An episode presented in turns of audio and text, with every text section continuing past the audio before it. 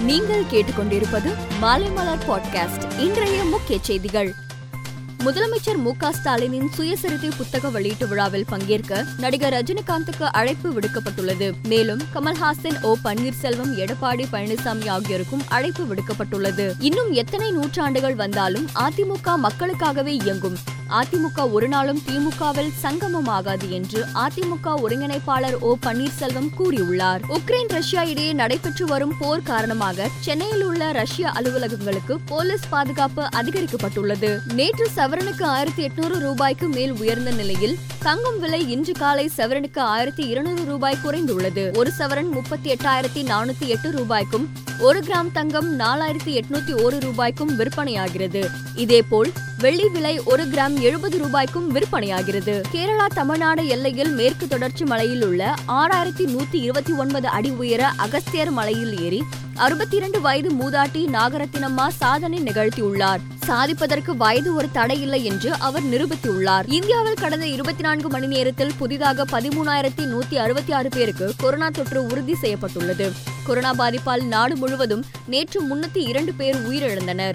Corona தொற்றிலிருந்து இதுவரை குணமடைந்தோரின் மொத்த எண்ணிக்கை நான்கு கோடியே இருபத்தி இரண்டு லட்சத்தி நாற்பத்தி ஆறாயிரத்தி எட்நூத்தி எண்பத்தி நான்காக உயர்ந்துள்ளது. ரஷ்யா தாக்குதலால் இதுவரை பொதுமக்கள் மற்றும் ராணுவ வீரர்கள் மொத்தம் நூத்தி முப்பத்தி நான்கு பேர் உயிரிழந்ததாகவும் மேலும் முன்னூத்தி பதினாறு பேர் படுகாயம் அடைந்துள்ளதாகவும் தெரிவித்துள்ள உக்ரைன் அதிபர் விளாடிமிர் ஜெலன்ஸ்கி ரஷ்யாவுக்கு எதிரான போரில் நாங்கள் தனித்து விடப்பட்டுள்ளோம் என்று உருக்கமுடன் தெரிவித்துள்ளார். உக்ரைனின் மிலிட்டோபோல் நகரை கைப்பற்றி உள்ளதாக ரஷ்ய ராணுவ படை தெரிவித்துள்ளது.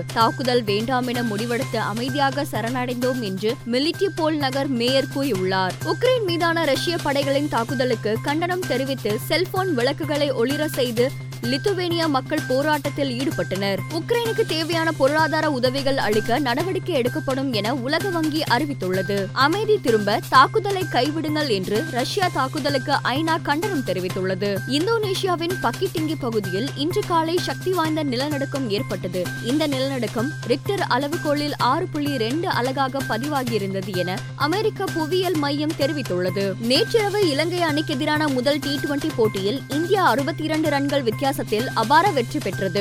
இஷான் கிஷன் எண்பத்தி ஒன்பது ரன்களும் ஸ்ரேயாஸ் ஐயர் அரை சதமும் விளாசினார். பின்னர் நூத்தி தொண்ணூத்தி ஒன்பது ரன்கள் அடித்தால் வெற்றி என்ற இலக்குடன் களமிறங்கிய இலங்கை அணியால் நூத்தி முப்பத்தி ஏழு ரன்களை அடிக்க முடிந்தது. நேற்றைய ஆட்டத்தில் ரோஹித் சர்மா நாற்பத்தி நான்கு ரன்கள் எடுத்து ஆட்டமிழந்தார். அவர் முப்பத்தி ஏழு ரன்கள் எடுத்தபோது சர்வதேச டி டுவெண்டி கிரிக்கெட்டில் அதிக ரன்கள் எடுத்த நியூசிலாந்தின் மார்டின் கப்திலை பின்னுக்கு தள்ளி முதலிடம் பிடித்தார். கப்தில் மூவாயிரத்தி இருநூத்தி தொண்ணூத்தி ஒன்பது ரன்கள் எடுத்துள்ளார்.